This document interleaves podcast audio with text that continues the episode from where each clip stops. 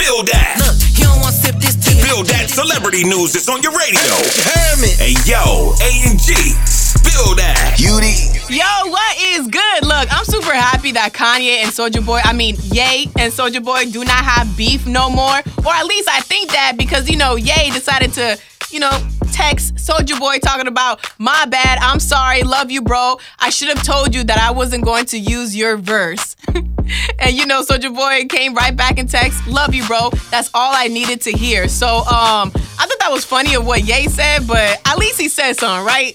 And check this out. Nicki Minaj's husband says he did not rape alleged victim. And you know, when that first came out, everybody was going crazy and all that. It's just some, this is something we need to work on. We can't automatically think it's true just because a lot of people are talking about it. And that's one thing I am not looking forward to. You know, when being a celebrity, you just got to deal with BS like that. But now, let's hope that he did not do that. How about that? Alright. For more Spill That, check out the Truth